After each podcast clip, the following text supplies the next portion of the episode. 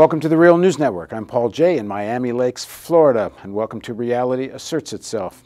You're wondering why I'm in Miami Lakes, Florida. Well, you're going to find out in just a few seconds. But this, we're going to deal with a rather serious subject in this interview. We're going to deal with the role of Saudi Arabia and its effect or influence on U.S. foreign policy, and a little bit of background, recent background, about U.S. Saudi relations. Saudi Arabia, as everyone follows this story, has been certainly one of the driving forces in what's unfolding in Syria. The armed opposition in Syria has been armed by Saudi Arabia, and the Saudis have been putting enormous pressure on the American government to directly militarily intervene.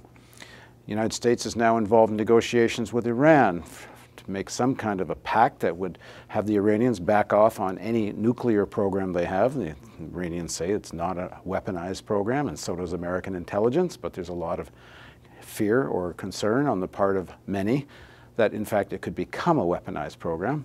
So uh, negotiations are finally taking place. But it's fairly well known that the Saudis are not very happy about these negotiations.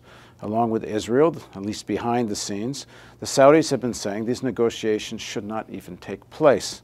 Prince Bandar, head of the Saudi National Security Council, recently told European diplomats that the United States was losing its credibility in the Middle East because it wouldn't militarily intervene in Syria and because of these back what they see as backing down to Iran. I attended a dinner recently where I was rubbing elbows with Saudi and other Gulf Cooperation Council country military leadership. And all the talk at that dinner was about the Saudis wanting the United States not only to intervene in Syria, but to actually directly attack Iran.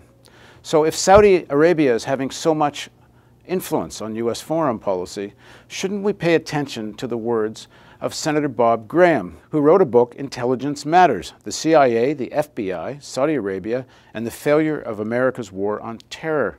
In that book, he said fairly strong things about Saudi Arabia, and here's one of them. I believe, and I'm adding a word here to give it context, there's a state sponsored terrorist support network that still exists, largely undamaged, within the United States. The whole book is about the role of Saudi Arabia and its connection to 9 11.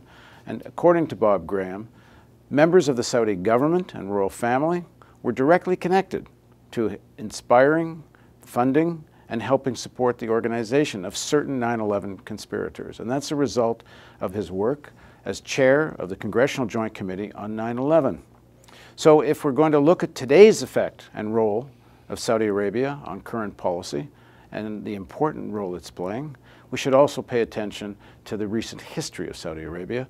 And now joining us to talk about all of this is Senator Bob Graham. Thanks very much for joining. Thank you very much, and I appreciate your interest in this very important and underreported subject and, and strangely underreported, given that this isn't just some piece of history that should be in the museum and isn't it interesting to discuss it, but we're talking about the active role of Saudi Arabia today, not just in terms of affecting U.S. foreign policy, but on other issues that uh, you mentioned in terms of ongoing, potentially ongoing terrorist networks. Their active role and how our perspective on that active role would be different uh, if there was an acceptance of the fact that Saudi Arabia uh, was essentially a co-conspirator in 9-11. Uh, how much that would change the way in which, particularly in the current milieu of events in the Middle East, uh, Saudi Arabia is being viewed. It, it would change everything. Given, the, given so much of our policy is based on Saudi Arabia as being, you know, at least one of, if not the primary ally in the Middle East. And that perception that Saudi Arabia since World War II has, has been the object of a special relationship with the United States, I think has contributed, not the total reason, but a factor in the that we have gone uh, so unexamined uh, in this current relationship between Saudi Arabia and the United States. Okay, before we go further, let me introduce Bob Graham properly, because Senator Graham is not just a senator in the sense that there's a lot of senators, but not all the senators, not all senators have played as prominent a role as Senator Graham has in, in the American intelligence community. Uh, and here's a little bit of here's a little bit of an introduction, because I know he's done a lot more than what I'm about to say. So, Bob Graham, was born in 1936, was the 38th governor of Florida from 1979 to 1987, and United States Senator from that state from 1987 to 2005. Graham tried unsuccessfully for the 2004 Democratic presidential nomination, but dropped out of the race on October 6, 2003. He announced his retirement from the Senate on November 3rd of that year.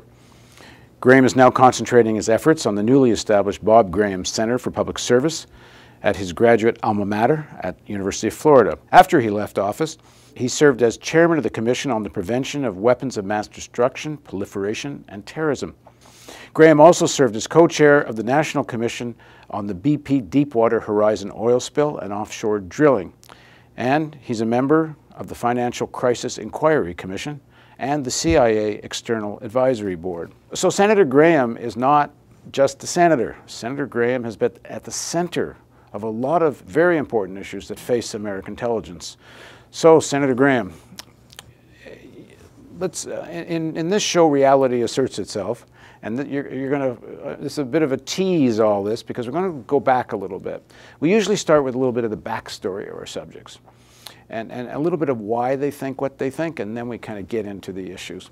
So tell us a little bit about growing up. Your father was a state senator, senator, he was a dairy farmer and, and became a fairly prominent family in Florida. Uh, I grew up on a farm which was an island in the middle of the Everglades. Uh, when I was a, a, boy, I grew up with alligators and frogs and all the critters uh, in the Everglades, and that had a uh, significant effect uh, on me, particularly my uh, concerns about the environment and the protection of our water and land resources. My father was a very strong influence on me. He had been a mining engineer in the West back the beginning of the 20th century. He was born in 1885 of Canadian parents uh, and uh, was a very strong, forceful person, uh, but had a special way of relating to people. People wanted uh, to work with him uh, because they admired his honesty and forthrightness and that he treated people with uh, dignity and respect. Uh, those are qualities which I learned from him and I hope I've been able to apply. Now, he became a state senator. Did, was, did you grow up in a house filled with politics? Uh, yes, he became a state senator because in the mid 1930s there was a great deal of corruption in South Florida. Al Capone had moved much of his operations from Chicago uh, to Miami. Uh, my father was offended by that, and although he'd never had been in politics before, he thought one way that he might make a contribution would be to be elected to the Florida State Senate at a time uh, when the state exercised almost total control over cities and counties in Florida.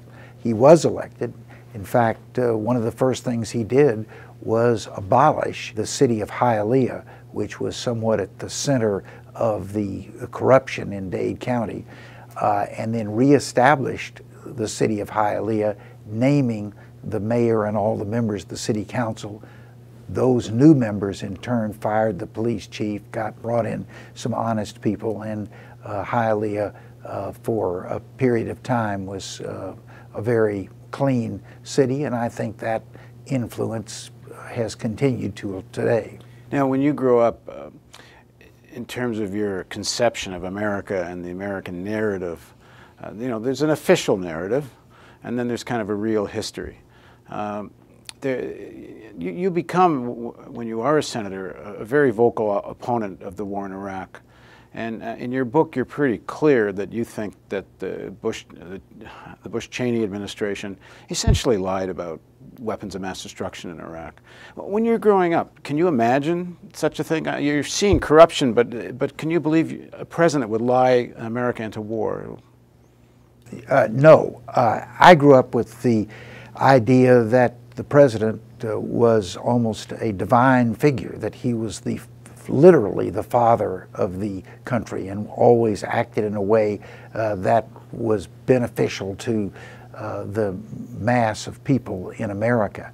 Uh, I had a very high reverence that you, you may have disagreements with the current occupant of the office, but the presidency itself was a benighted a position deserving uh, of your respect and worthy of your confidence. So when I got uh, involved, particularly at the national level in, in the U.S. Senate, and saw some of the things that were happening, which were not theoretical. They were things that I was dealing with uh, on a very day-to-day, hands-on basis uh, that uh, were contrary uh, to that view of what was the presidency. Uh, it was a very disillusioning experience. And maybe some of the comments that I make in the book, Intelligence Matters, reflect uh, that path to disillusionment. Prior to the Iraq War, are there moments on that path? Uh, th that was the dramatic moment. Uh, there were some other things that uh, I observed while I was in public office that uh, caused me to uh, adopt a more pragmatic and a less, I'll give you the benefit of the doubt what, what year, what year are you in the Senate? Uh, I went to the Senate in 1987. Okay. And, and when do you get onto the Intelligence Committee? Uh, in 1993. So from 93 forward, and I, I suppose a lot of this stuff is, is, is, classified, but are there things that you know from being on the Intelligence Committee that were on this path to disillusionment? Uh, again, uh, the, the circumstances that surrounded 9-11 uh, and the run-up to the Iraq War were the epiphany events in my uh, full appreciation of this. Uh, but there had been other things that had occurred which uh, began to harden me for this epiphany which I was to experience in the uh, near future. Are there examples of that? And, and let me say, because I mean, you, you pursue stuff with your committee on 9-11 that it would have been a lot easier for you not to pursue. And especially would have been a lot easier for you to shut up afterwards. But you didn't. I mean, you wrote a book about it. You wrote a novel because some of the stuff was classified, and the only way to get a sense of it was through fiction. But then you and you write a nonfiction book where you really come out with some bold statements. It would have been a lot easier for you to keep quiet. So, what makes you that person? I think it's my growing up experience, the influence of my father, uh, the, uh, the uh, unvarnished patriotism, which uh, as a 50 year old uh, became uh, a, a, little less unvarnished as I saw some of the realities of, of activities that fell short of my expectations of how people in the highest office should perform. Now, the thing that became brought this to my attention, and I think that that made made this so much news, was that when your committee reported, um, it became a story for those that followed this. That there were was it 27 or 28 pages? There were 28 pages in the final report out of over 800 total, uh, which were totally censored from word one to the end of that chapter. Uh, that was the chapter that largely dealt with the financing of 9 11. Who paid for uh, these very complex and, in many instances, expensive activities that were the predicate for 9 11? I was stunned that the intelligence community would feel that it was a threat to national security for the American people to know uh, who had uh, made 9-11 financially possible. Uh, and I am sad to report that today, uh, some 12 years after we submitted our report, uh, that those 28 pages continue uh, to be withheld from the public. Now, it's, it's, it's, fairly clear from your book what's in the 28 pages. I mean, in general terms, uh, the Times did a report on those 28 pages. Uh, a journalist for the Times spoke to someone who'd actually seen the 28 pages, didn't reveal the name. Uh, but apparently, it's the actual names of people in the Saudi government and Saudi royal family that are in on financing 9/11 uh, conspirators. And your book makes it pretty clear that that's what it's about. Uh, First of all, who, who ordered the redaction that you weren't allowed to say this? Yeah. First, I'm going to have to withhold uh, my comment on what you have just said. I'm, I am under the strictures of uh, classification. Uh, I have, although it was written in 2002, uh, I still uh, have a, uh, a reasonably good remembrance of what was in those 28 pages. Uh, and I'm, but I'm frustrated because I can't uh, talk about it. I know, and that's why I quoted the Times and didn't ask you. Well, I, I appreciate because I know you can't say it. Yeah. But the Times said they had seen, talked to someone, and I'm not even asking you to confirm it because that might get you in hot water too. But the, the report was that this is actual names, uh, and you and you actually said you pointed and said who's who, and that all got redacted. Yeah. So, in the next segment of our interview with Senator Bob Graham, we're going to dig into the evidence uncovered by his inquiry and why he thinks the Saudi government and members of the royal family were directly involved in the events of 9 11. Please join us again on the Real News Network for Reality Asserts Itself with Senator Bob Graham.